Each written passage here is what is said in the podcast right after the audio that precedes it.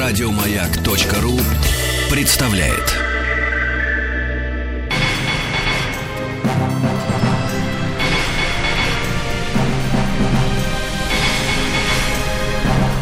Собрание слов с Ариной Холиной. Здравствуйте, с вами программа «Собрание слов». Я Арина Холина, и сегодня у нас в гостях гениальный русский писатель Виктор Ерофеев. Здрасте, здрасте. Ну, не знаю, как гениальный, но писатель точно. Ну, по крайней мере, для меня это так. И я вот вспоминала сегодня, что когда я прочитала мне было лет 14 или 15, э, вашу русскую красавицу. Это для меня, конечно, было потрясением, потому что и возраст такой трепетный, и, конечно, я больше обращала внимание на сексуальность этой книги. А, и вот я сегодня смотрела Википедию, и там какое-то невероятно смешное описание русской красавицы про героиню. Ирина Тараканова, бисексуалка и проститутка, многократно изнасилованная в детстве отцом-инвалидом большая любительница всевозможных видов интимной близости, включая извращенные. Это звучит, мне кажется, немножко как какой-то милицейский протокол. На самом деле, если кто-то вдруг не читал «Русскую красавицу», все это совершенно не так. Это потрясающая книга, безумно интересная и очень-очень еще раз сексуальная. Поэтому у меня вот такой вопрос. Ваша книга была, э, наверное, первой книгой о какой-то чувственности, о физической близости в русской, как мне кажется, литературе. Почему так? Почему вот в русской литературе так мало секса? Да, вопрос э, правильный. Я, я бы сказал вот как. Во-первых, это первая книга о женственной чувственности, которая написана от лица женщины. Угу. То есть женщина в этой книге стала не только героиней, она стала автором, по сути дела. Отсюда новизна. Она таким стала новым автором, что мужчины там превратились именно в героев и в антигероев. Угу. И этот перевернутый взгляд дал возможность увидеть мир не таким, как мы обычно его видим, а увидеть мир не только глазами женщин, но и глазами женских страстей и чувств. Вот это, наверное, самое сильное. А, естественно, какая женщина в своих страстях не сексуальна, какая женщина в своих страстях не хочет э, всех видов любви. С другой стороны, можно сказать, что русская литература а, побаивалась этих чувств, потому что она вся была выстроена в сторону освобождения народа сначала от пут царизма, потом от пут коммунизма и так далее, и так далее, и так далее. И все остальные э, беспокойства человека, все остальные сложности, они оказывались на заднем плане. А Ирина, можно, э, Ирина Тараканова, можно сказать, она э, бежала впереди прогресса, она была свободной, свободной девушкой уже тогда, когда, собственно, свобода еще не была объявлена. Угу. То есть она, вот, наверное, самая свободная женщина 80-х годов получилось. И отсюда вот этот взрыв, да, и интереса, и споров, и вот то, что, Арина, вы прочитали, это поразительно. Это взгляды, которые э, критика э, и, э, условно говоря, такая полицейская критика, значит, выдвигала в момент публикации книги. Потом mm-hmm. прошло много времени, все переменили. Теперь эта книга считается а, такой как современной классикой, и к, к ней э, такое э, сдержанно э, доброе отношение. И мне э, взрослые девушки в провинции говорят, дала книгу подруге, если не понравится, дружить с ней перестану. Хороший, хороший отзыв.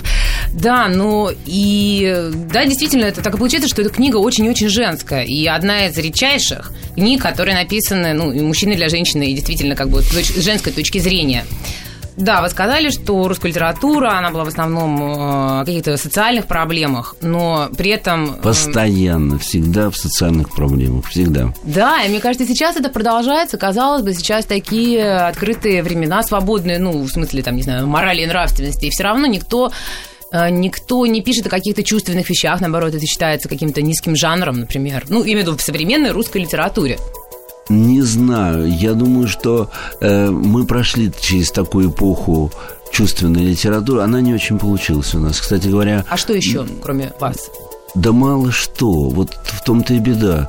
Дело в том, что у нас о сексе в русской традиции, если мы берем такую маргинальную традицию, да, это некоторые э, произведения Пушкина, включая Гаврилиаду, угу. немножко Лермонтова, письма Чехова и так далее, и так далее. Это традиция, ну, естественно, Барков, да, и, mm и, и вокруг него. Эта традиция вся построена на юморе. И в «Русской красавице» э, секс тоже выстроен в таком искрящемся свете юмора. Юмора и иронии. А наши, ну, я бы сказал так, чувственные писатели 90-х годов к этому подошли серьезно и провалились, потому что мы не освоили возможности литературы говорить о, о сексе серьезно и, и нахмуренно. Угу. Просто нет такой, у нас нет этой традиции. И потом, когда люди увидели, что это не получается, они просто этим перестали заниматься. Это раз. Во-вторых, а в отличие от вас, который замечательно пишет о сексе, я э, Спасибо. люблю вас читать на снобе, на, в смысле, на, на сайте, а на вашей колонке, вообще мало людей, которые умеют весело и точно писать о сексе. Секс э, дело э, сложное а может быть, только сложнее еще писать о родителях своих. Вот о родителях это еще труднее. А про, про секс у нас не получается писать, потому что, во-первых, не, не такой большой запас слов, можно сказать. Слова у нас сексуального характера либо слишком крепкие, либо какой-то латинский эфемизм типа пениса. И, в общем, конечно, все это разлетается в пух и прах, становится смешным. Поэтому э, можно сказать, что при огромной литературной традиции, которая у нас есть, при великой литературе, очень мало людей, ну вот Пушкин, да, ну Пушкин умел писать обо всем, Розанов, безусловно, замечательно писал mm-hmm. о сексе, но это скорее э, в, в рамках эссе, не художественно, ну, почти художественно, но это эссе а так почти немножко Алексей Толстой, когда ему удавалось похулиганить на страницах, у него это тоже получалось, прям скажу, неплохо. А так не, я не могу сказать, что даже наши большие писатели умели. Посмотрите у Солженицына про этого Володина, который, э, который в круге первым, там что-то такое, а, и за ним запахнулось. Это когда он в кровать залезал, запахнулось. А запахнулось это обозначает что? Ну, я не знаю, что. Что-то? что-то такое а. запахнулось. То есть, наверное, одеяло запахнуло. Ну, как-то, ну, это как-то отрыв берет. А берет? Да. В общем, э, наши классики э, слабо справлялись с сексуальной темой. И поэтому «Русская красавица», да и вообще не только это, там есть и несколько рассказов тоже об этом у меня, и в других романах. И это какая-то, это сначала стопор такой, шок mm-hmm. такой читательский. А потом они понимают, что это сделано, ну, как и вы поняли, что это не сделано для того, чтобы кого-то по голове бутылкой бить, а это сделано для того, чтобы через секс открыть новые горизонты человеческой природы и понимания. И вот этот момент у нас еще находится в каком-то состоянии зародыша. Арина Холина и ее «Собрание слов». Я напоминаю, что у нас в гостях сегодня прекрасный русский писатель Виктор Ерофеев. Разговоры о сексе, писать о сексе, судя вообще по мировой литературе, это не, самое прост... не самый простой способ самовыражения. Поэтому недавно была такая сенсация вот с фильмом «50 оттенков серого», и, собственно говоря, несколько лет назад э, совершенно простая, примитивная книга написана таким, не знаю, языком самых э, худших этих карманных женских романов. Она вдруг стала безумно популярной. Я вот э, сейчас хочу свою точку зрения на это выразить. Мне кажется, это Книжка, конечно, плохая, но э, что-то она подхватила, какие-то веяния, потому что что мы имеем? Мы имеем, например, либо какие-то глубоко литературные, очень сложно художественные, все время обычно они из-за этого становятся мрачными, совершенно нечувственными какими-то тексты или фильмы про секс, так или иначе. Или же мы имеем сразу ну, что-то близкое к порнографии. И вот эта книга, она вдруг внезапно стала чем-то средним по эмоци... именно не по качеству, не по стилю, не по таланту, а по какому-то эмоциональному составляющему, соединив и романтику, и какое-то вот сексуальное писательство. Вот как вы относитесь к этому действительно, наверное, феномену этих 50 оттенков серого? Не знаю, я никак не отношусь, потому что не читал. Ну, вы представляете же, о чем да. речь? Но я представляю себе неплохо, потому что много шума вокруг этого. Я считаю, что вообще запрещать что-либо в литературе и в кино очень опасно, потому что вокруг этого запрещения начинает нагнаиваться всякие вещи. Поэтому вот этот гной, он хуже любого запрета. Мне кажется, что человек взрослый, он все-таки отвечает за свое понимание, и он ответственный за то, чтобы каждому произведению подойти с какой-то нормальной, не истерической точкой зрения. Вот у нас это, порой такого читателя такого зрителя мы порой не, не чувствуем, не наблюдаем. А так, в общем, ну, если не нравится, не смотрите, не читается, не читайте. Мне кажется, что вообще в литературе ничего не должно быть запретного. Может, в кино на видеоряде там можно так э, действительно быть более сдержанным в описании каких-то сцен, которые ну, призывают к каким-то э, жестким э, действиям. В смысле, э, сексуальным? Нет, я думаю, насилие в основном, да. Ну и понятно, что мы, естественно, исключаем тоже э, секс, который связан с Э, детский секс, э, педофилия и все прочее, это, это понятно. Это тут должна работать цензура. Но, в принципе, запретов не должно быть, потому что человек, который перешагивает через эти все барьеры, он, э, это как прививка. Он становится более свободным и одновременно более сдержан, я имею в виду не сексуально, mm-hmm. а более сдержан в своих выводах, потому что обычно невежество только вопит невежество. Это свойство невежества вопить по, по каждому поводу. Да, и, кстати, про запреты в кино в том числе и литературе. Э, нам же запретили э, выражать свои мысли матом. А я помню, я читала у вас, к сожалению, я забыла, как называется, совершенно потрясающее эссе про русский мат. Да. И да. вот что вы думаете? Хорошо, мы берем невежественных чиновников, они не так интересны, с ними все понятно, откладываем их, а просто вот на обычном бытовом уровне об этом страхе мата а, а неприязни какой-то. У нас есть э, некоторое количество страхов, совершенно непонятных свободному человеку. Ну, например, страх перед водкой. Вот, перед э, водкой? Э, перед водкой, да. Вот как-то у, у нас э, до сих пор в провинции как-то вот не, не любят слово водку. Вот как-то или это как-то камуфлируется, или об этом как-то э, только а намеками. Как это, как, как, как это ну, вот, выражается? Ну, вот как выражается? Вообще слово водка считается такая мощная, такая, как шок какой-то. Как это вот... чем заменяют? Выпьем чутка, ну, не вот, знаю, вот как да? угодно, да, как угодно, но вот само слово не, не, не выпьем по рюмочке, но угу. не говорят, что это же ясно совершенно, что это не по рюмочке коньяка. Угу. И, или хереса. Или хереса, да. Вот что-то такое. И то же самое с матом. У нас, ну, во-первых, здесь сила мата заключается в том, что это первоначально была целая лексикология войны. Это реальная военная тема, когда один другого посылал. Вот это сам посыл, он, в общем, э, был настолько серьезен, что, в принципе, это был посылали на смерть, а не какую-то. И это э, работало в, в очень жесткой системе. Но интересно, что потом распал, мат распался на самые разные функции. Ну, как там мат-игрушка, это, это, это русская аристократия увлекалась этим, когда просто назывались эти слова не потому, что они должны были вызывать какой-то военный ажиотаж, а просто потому, что они обыгрывали эти слова. А, спасибо. Мы вернемся э, после небольшой паузы. С вами Арина Холина и Виктор Ерофеев. Арина Холина и ее «Собрание слов».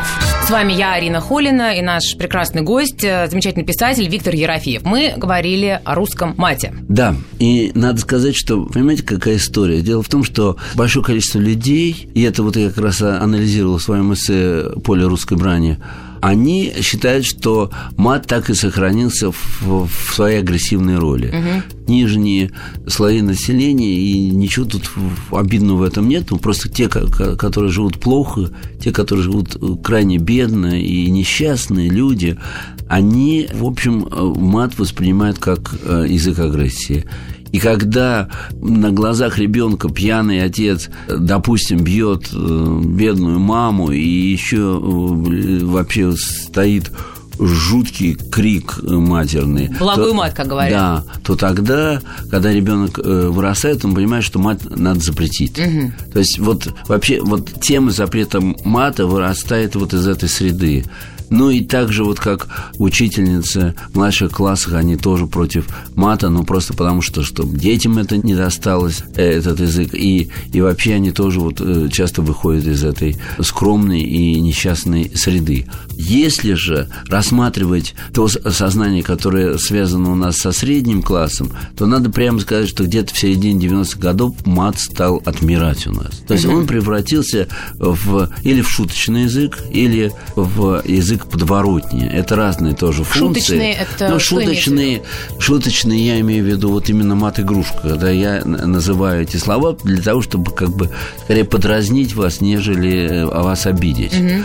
Кроме того, мат стал среди молодых людей, я думаю, это вам тема тоже интересна, как исследователю секса, мат стал просто конкретным выражением а, тех самых действий и, и тех самых органов, которые обозначены этими словами. Отчасти он всегда да. так и а, был. А, раньше эти э, органы вообще никак не обозначались, или, значит, я опять-таки я говорю, обозначались эфемизмами. Мы и... имеем сейчас, э, мы, вы имеете в виду сейчас вот именно просто в отношениях между людьми, да. мужчиной и женщиной, да, она да, говорит ему да, бла-бла-бла, достань свой эфемизм. Да, достань эфемизм и займемся другим эфемизмом, а я тебе предоставлю свой собственный эфемизм. И, и, и эти эфемизмы создавали новый язык, новый язык физической любви. А кроме того, он, мат еще превращался в междометие, когда вот эти, угу. когда девушка подъезжала, я помню, не было бензина, в 90-е годы не было бензина в Москве, и она подъезжала, и говорю, о, эфемизма, или там, блин, нету сегодня бензина. Но это все выражалось uh-huh. матерными эфемизмами или, наоборот, эфемизмами, которые ей казались просто междометиями. Uh-huh. Вот. И это потихоньку сползало. То, что, в общем, произошло во французском языке еще в 18 веке, и сейчас, пойди спроси француза, как что звучит, они так, в общем, будут напрягаться и не, не всегда скажут, какие как, звучит, мат, как, как звучат матерные их... слова. Да. да, почему? Да. А потому что они стерлись. Они еще французские писатели 18 века это поиспользовали, это как-то сошло. И это, или это язык подворотни, бывает mm-hmm. такой, но это скорее такие грубые, или это вот такие, ну, что называется, просто скомканные такие междометия. Но в Англии и в Америке это держалось дольше, и в Германии, но и тоже сейчас, ну, практически все слова э, можно печатать. В этом угрозы общественному сознанию нету. У нас же, когда сейчас взялись за мат, то мы его фактически возрождаем. Угу. Вместо того, чтобы убивать мат, а убивать мат через равнодушное к его использованию, да, мы э, опять его делаем сакральным языком э, агрессии. А это очень жалко, потому что в наших тюрьмах, в наших колониях мат так и сохранил свою первоначальную функцию посыла. За мат могут убить, могут зарезать, могут вообще угу. уничтожить человека. И поэтому, если бы мат растворился в обществе, то он и там бы тоже потерял свою сакральную эту сущность. Поэтому запрет мата, я бы сказал, даже иногда стоит человеку жизни. Арина Холина и ее собрание слов. Да, интересно. Кстати, вот э, странно, что в разных странах, ну, может быть, ничего странного для меня персонально странно, э, русский язык богат ну, матерными выражениями разными такого толка. А, в Германии всего несколько слов. В Португалии, например, э, если это на испанском, если ты что-то хочешь сказать, то это так максимум ты тупая, ты проститутка. Вот все, собственно говоря. А, как вы думаете, почему вот разная выразительность? Людям не хочется ругаться определенной страны? Нет, у нас, конечно, целый архипелаг матерный э, с огромным количеством всяких э, выражений. И еще Достоевский в дневнике писателя говорил о том, что одним словом вот одним мужским эфемизмом mm-hmm. можно выразить все чувства. Пописал Достоевский с восхищением, mm-hmm. надо сказать, по этому поводу, а не с, не с какими-то проклятиями. Мне кажется, что э, у нас этот язык был запретен, потому что он противостоял э, идеологии э, классического традиционного православия, и потом наш, э, интересно, наш мат очень чистый, в нем не, э, нету ничего связанное, ну, к, назовем, с фекалиями, да, с, угу. с, задницей. Наш мат, он А как же посвящен... пошел в Ж? Да, но это уже... Ж это не мат. Не мат, да. Да, Ж это не мат. И это, кстати говоря, и то, что из Ж вылезает, это тоже не мат. А наш мат абсолютно сексуален и в этом смысле чист. В отличие даже от французского, итальянского или английского. Там это есть и то, и другое, и, и задница, и передница. У нас только передница, это тоже любопытно. Очень гетеросексуальный да, мат у нас. Да, да, да, да. И у нас, надо сказать, этот э, мат э, сексуальный, он, конечно, идет еще от языческой культуры. И вот это столкновение языческой культуры, нашей традиционной, славянской, языческой, кстати, все матерные слова, они славянского происхождения, вот, ничего там татарского или еще чего-то mm-hmm. нету. И все эти э, слова, они э, вместе с языческой культурой сталкиваются с, с домостроем и другими традициями, уже mm-hmm. связанными э, освященными церковью. И вот на этом первом противоречии, значит, э, свобода. Кстати говоря, э, наш народ изначально в язычестве, в общем-то, был достаточно свободным в плане секса и в плане выражения своих чувств. Поэтому тут важный момент. С одной стороны, мат был языком любви, а с другой стороны, языком ненависти. Это поразительные все-таки эти эти корни слов, которые могли заостриться в одну и в другую сторону. Это Э, вместо того, чтобы изучать его, мы его зачеркиваем, уничтожаем, и, э, то есть не уничтожаем как раз, а, а именно запрещаем. В результате чего получается какой-то испуг почти э, примитивного человека перед грозой, например, угу. или перед тем, что вот солнце закатилось, а завтра уже оно никогда не встанет. В этом есть логика, потому что гроза это и красиво, и страшновато. Да, это же самое про мать. Действительно, одно слово может выразить э, страсть, восторг, да, и в то же Конечно. время, вот то, что Конечно. вы говорили, а, какие-то впечатления с детства, там, отец, бьющий мать, вот это вот. Ну, вообще, ну, господи, возьмите революции наше, э, начало 20 века, там без мата вообще солдаты и матросы не не разбирались. И вот этот, этот мат, который стоял в ушах благородных девиц, которых насиловали и и иногда расстреливали тоже. Это тоже отпечаток страшно остался на, на генетической памяти.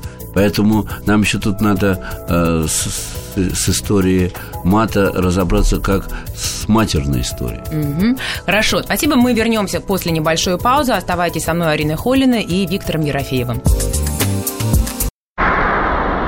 Арина Холина и ее «Собрание слов». Здравствуйте, с вами программа «Собрание слов». Я Арина Холина и замечательный русский писатель Виктор Ерофеев. Виктор, у вас есть одно эссе. Оно не так широко известно, но я считаю, что это гениаль, вот по-настоящему гениальнейшая вещь. Это эссе, или как правильно назвать, «Щель». Я даже сейчас зачитаю отрывок небольшой. Секрет... Ой, а может быть, вы сами? Нет, нет, читайте, а, читайте, читайте. А, секрет русского человека в том, что у него есть щель или дыра, или пробоина, если прибегнуть к морскому сравнению. Во всяком случае, в нем определенно нет герметичности. Нет осознания себя как целостности, как законченной, завершенной формы. Щель – великое преимущество русского человека. В том, что он лучшее из того, что сотворил Бог, русский человек, даже самый скромный и мягкий, включая Чехова, никогда не сомневался. В том, что он говно, он тоже нисколько не сомневается. Ну, я взяла из разных немножко кусочков, чтобы более целостное впечатление составилось. И вот у вас очень много книг, эссе о том, что такое русские. У вас есть книга «Энциклопедия русской души», с которой был скандал, на нее набросились какие-то э, общественные деятели, обозвав ее русофобской. Вот вы... Кстати, глупая абсолютно ну, история, э, потому что, э, прямо скажем, что энциклопедия русской души это, э, это роман. Да, он так называется. Mm-hmm. Роман называется Энциклопедия русской души. Он нап... Давайте это, про это тоже поговорим. Этот роман написан в 99 году и как бы подвел итог 90-м mm-hmm. годам. И там это, как это можно выразить, это странствие интеллигентного человека по 90-м угу. годам. И он приходит в ужас от всего. Он приходит в ужас от власти, он приходит в, ужас от хаоса, он приходит в ужас от того, что все э, ценности рухнули, и он приходит от себя в ужас, и приходит от разных народов и от своего mm собственного народа, просто потому что он лежит вот так вот разбитый и несчастный. И все, что там происходит, он, во-первых, еще фантастический роман – он не имеет никакого отношения ко мне, так это то же самое можно было сказать, что Толстому, допустим, что э, как же так ты э, женщин бросаешь под поезд. Вот, ну, например. естественно, Примерно пишешь вот, на французском, да, тоже очень русофобская да, история, да. безусловно. И вот, и мне кажется, это такая глупость, это вот тоже такая, такое невежество, это такая жизнь, когда кажется, что до тебя никто не жил, что ты открываешь вот эти законы, и эти законы ты считаешь главными в жизни. Так надо почитать почитать, надо понять, как вообще аж Флабер, например, мадам Бавари вызвала шок во Франции угу. когда-то. Но сейчас мы читаем, и мы понимаем, что это такая большая, хорошая пилюля против мещанства, против против э, ну, вообще вот этого провинциального ужаса, в который иногда впадают люди. То есть все в порядке с этой книгой. Я думаю, что с энциклопедией тоже все в порядке. Что касается щели, мне тоже кажется, что это во, э, щель во славу русского народа. Потому что действительно путешествие по многим странам, мы по континентам, вообще объездив, э, ну, не знаю, три четверти мира, я вдруг понял, что а, мы незавершенный божественный проект. Mm-hmm. Многие проекты завершены. Но, например, во Франции он почти вот, вот, вот, вот дошел до точки. И, и Франция, э, как завершенный проект, очень симпатичная страна. Но она стоит просто на месте и э, существует в своей самости. Э, и это э, невероятно привлекает писателя, по крайней мере, меня. Я читаю вообще, вот сейчас скажу важные патриотические слова. Я считаю, что Россия – это рай для писателя. Потому mm что проект не завершен, в каждом есть щель, и из этой щели мы видим какую-то бесконечность. Кстати говоря, в этом эссе это тоже есть, что именно через это, эту щель э, видны звезды и бесконечность.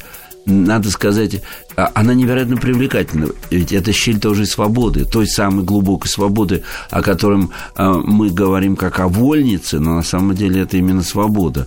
Там много есть вещей, которые неосознанны. Но вот вам это нравится, вы говорите, что это гениально, но в общем-то это так прошло, так потихонечку. Эту щель больше оценили в Германии. Сказали, о, сказали они, вот действительно да, выражение. Кстати, вы, Игорь, представляете, у меня есть в э, э, Берлине друг очень хороший, Игорь Лившец, и именно он мне посоветовал. Не вот, то, что посоветовал, сказал, как ты не читала, ты с ума да, сошла, да? да? Вот да. это так было.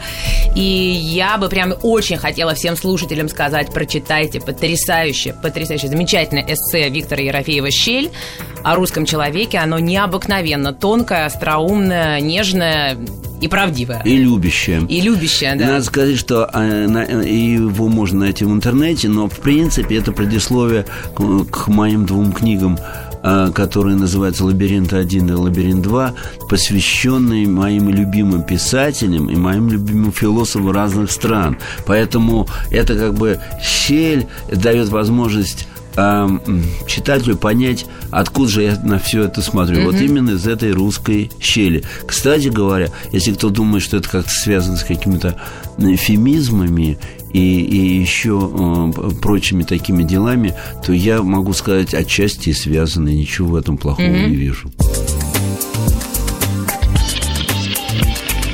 Арина Холина и ее собрание слов. Виктор, вот как вам кажется, наверное, может быть, эм, даже не 91 -го года, когда развалился СССР, а, наверное, раньше еще, с перестройки, потому что перемены тогда начались. Вот люди изменились? Да, конечно. Расскажите. Ну, возьмите вот русскую красавицу, просто как э, восприятие. В, э, мы ее выпустили в 90-м году. Ну, практически она ровесница по изданию исчезновения Советского Союза. Угу. Когда появилось две сотни рецензий, то есть, в общем, страна вскипела. Это же советские газеты фактически да, были советские еще. газеты и журналы, они все вскипели, и все рецензии были отрицательные. Угу. Все. Это было поразительно. И это был мой первый роман. Он был написан, кстати говоря, в 1980 году. 10 лет он просто угу. был в 10 экземплярах, находился, в общем, у меня где-то на даче до дома. Вот. А в 90-м году, когда он выстрелил, то получилось, что все меня просто прокляли. И для, для первого романа немножко было слишком. А что говорили? Ну, все не, говорили, что я... Говорили, вы? говорили, что я э, против русской женщины выступил, что я слишком... Это все ужасно сексуально порнографично, что вообще... Русская раз, женщина раз, не сексуальна. И, и, и, и, и, не, и не, не имеет своих щелей. Угу. Вот. И говорили о том, что это я разрушитель русской культуры. Ну, в общем, чего только не говорили. И вы знаете, Арина, вот я расскажу, как, что меня спасло. То есть, значит, получив так 200 пощечин, угу.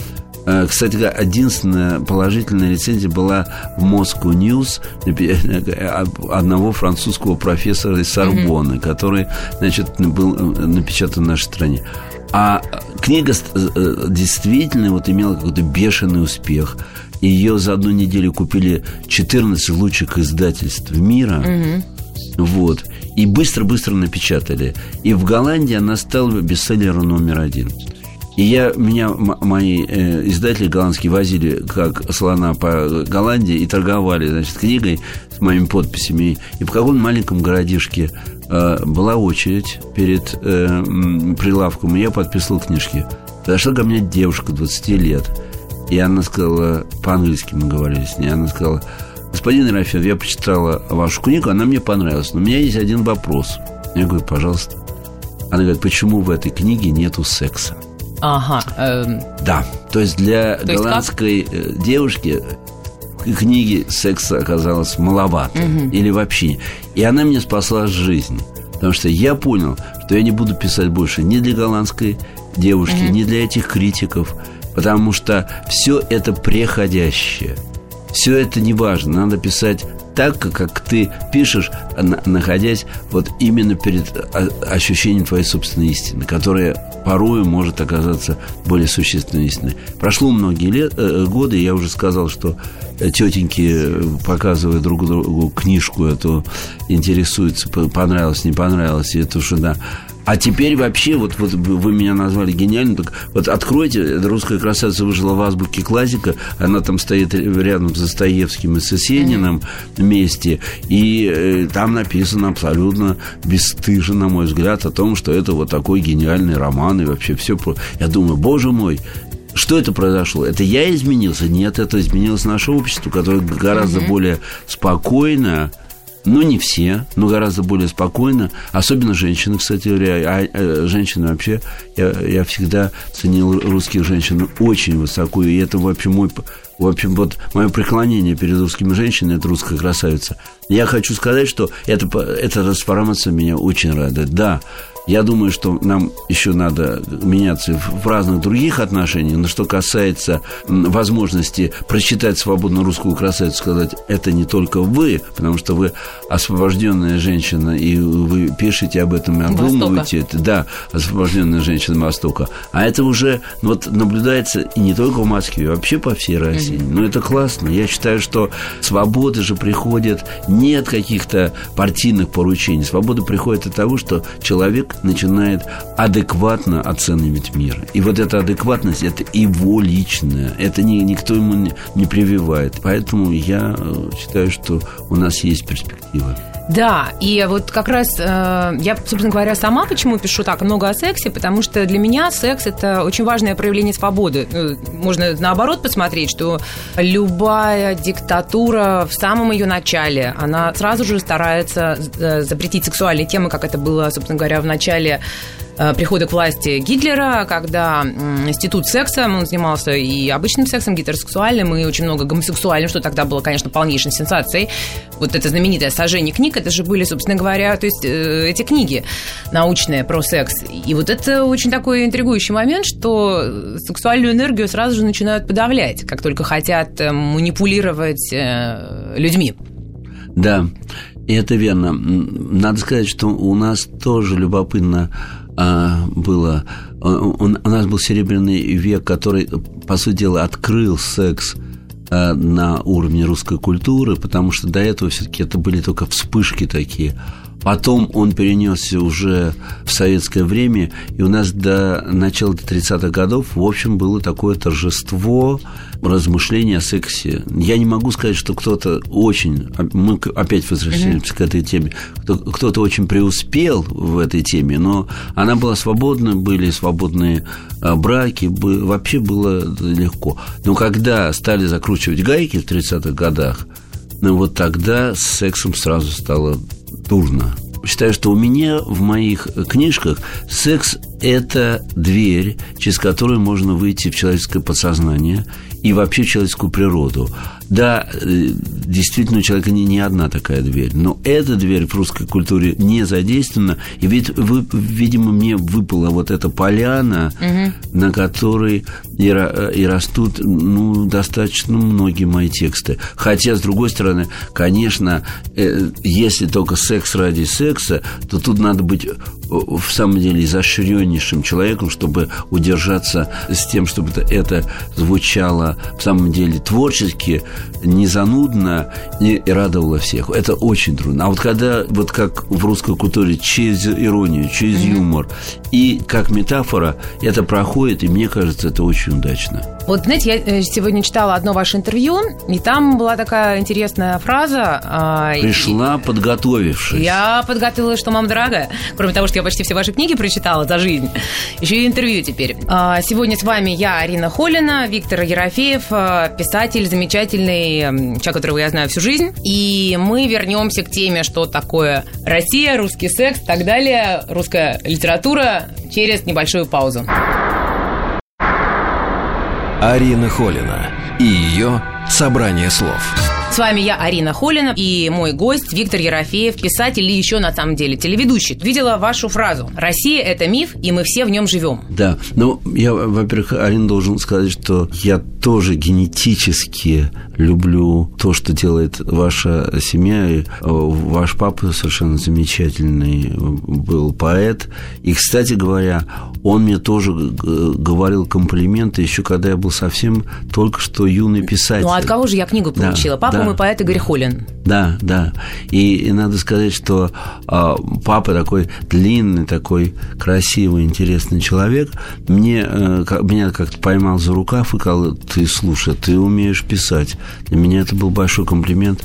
Я э, до сих пор знаю некоторые его стихи наизусть.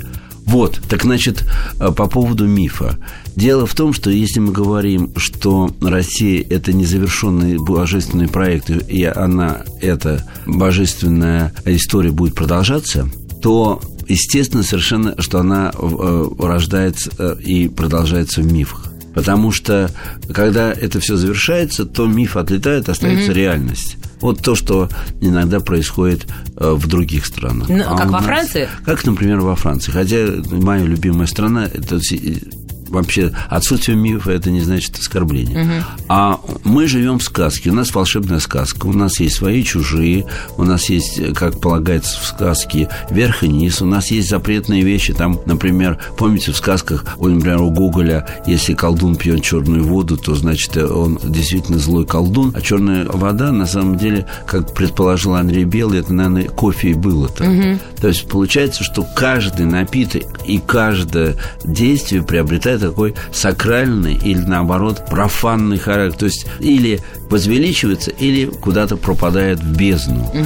И э, у нас и почитают людей, как в сказке. У нас очень часто и начальство превращается в какие-то сказочные персонажи, и бабушки превращаются в бабу-ягу, и девушки превращаются в сказочных красавицы, и так далее, и так далее, и так далее. Вот развитие страны идет в сказочном измерении. Угу. Иногда это очень полезно, иногда это не, не соответствует духу времени, потому что, казалось бы, сказка в 21 веке это немножко странно. Но если посмотреть на это со стороны, вот так как бы отойти, то можно сказать, что в этом есть великое отличие нашей страны от многого другого. Почему так случилось? Я думаю, что просто наша культура, которая насытила нашу страну самыми разными идеями, она не справилась с главным. Говорю страшные вещи. Угу. Она не справилась вот с чем. Она не справилась с тем, что у нашего народа есть невероятное воображение. Угу. Вообще, вот если вы поедете по миру, то вы поймете еще одну такую вещь, что народа с более ярким воображением трудно себе представить. Угу. А это воображение, оно так или иначе начинает порождать мифы и сказочные.